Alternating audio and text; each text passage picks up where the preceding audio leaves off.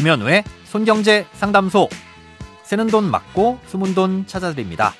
오늘은 청년 청약 신청에 대한 사연입니다.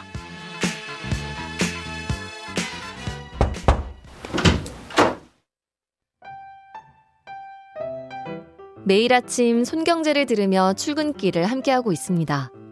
얼마 전 상담소에서 청약 통장에 대한 사연을 듣다가 청약으로 한 곳에서 오래 거주하고 싶어 사연을 보냅니다. 저는 무주택자이고 현재 남동생과 서울에 같이 거주하고 있으며 세대원으로 있습니다. 구십오년생으로 이천구년 오월에 주택청약 종합저축을 가입해 매달 이만 원씩 납입해서 현재 삼백사십이만 원이 있습니다. 그런데 라디오를 듣고 관련 서적들을 보니 지역에 따른 최소 납입 금액이 있고 일정 금액은 넣어두는 것이 좋다고 들었습니다. 청약 통장은 한 달에 십만 원을 초과해선 납입이 안 되지만 중지를 시켰다가 한 번에 내면 낸 것으로 인정된다고 알고 있습니다. 그럼 저는 차라리 중지를 하고 내년을 바라보며 한 번에 돈을 내는 것이 나을까요? 아니면 현재부터라도 십만 원씩 납입을 하는 게 좋을까요? 올해 하반기부터 청약을 넣어보고자 간절히 여쭤봅니다. 오늘은 청취자 오주영님께서 보내주신 사연입니다. 일단 납입 인정 금액부터 설명을 드리겠습니다. 주택청약 종합저축의 경우 한 달에 십만 원을 초과해서 납입할 수 없는 건 아닙니다. 자동이체는 월 이만 원에서 오십만 원까지 자유롭게 납입할 수 있는데요.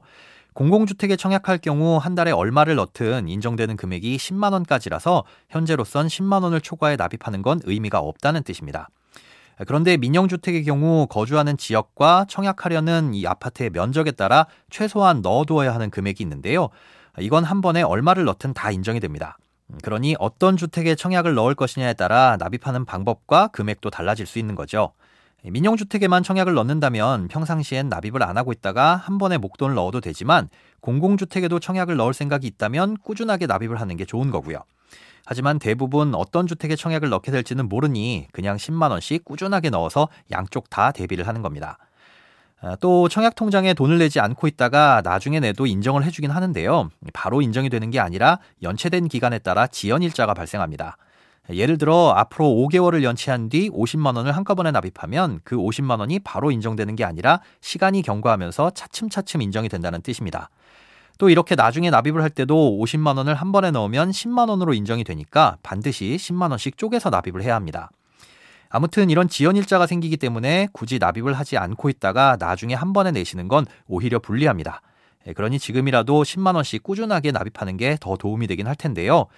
문제는 그렇게 하시더라도 사실 당첨 가능성은 매우 낮다는 점입니다. 공공분양주택의 일반 공급에서는 납입 횟수와 금액이 많은 사람을 우선해서 선정합니다. 그런데 청약통장이 지금의 주택청약종합저축으로 일원화되기 전까진 공공주택용 청약통장으로 청약저축이라는 통장이 있었습니다. 이 청약저축을 가입해서 납입하고 있는 경우도 공공주택에 청약을 넣을 수가 있는데요. 가입한 지 오래됐으니까 그만큼 납입한 금액도 많겠죠. 이렇게 청약저축을 가입해서 유지하고 있는 사람들의 숫자가 일 순위인 사람들만 전국에 이십팔만 명이 넘습니다.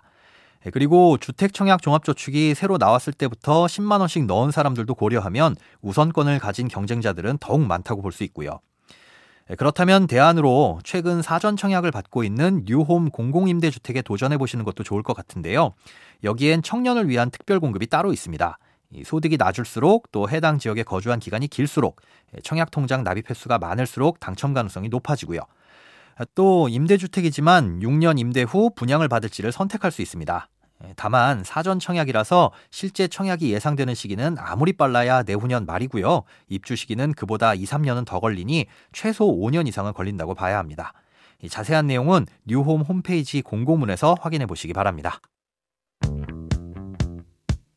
돈에 관련된 어떤 고민이든 상관없습니다. 아이엠비씨 닷컴 손에 잡히는 경제 홈페이지로 들어오셔서 고민 상담 게시판에 사연 남겨주세요. 새는 돈 막고 숨은 돈 찾아드리는 손경제 상담소, 다음 주에 다시 찾아올게요.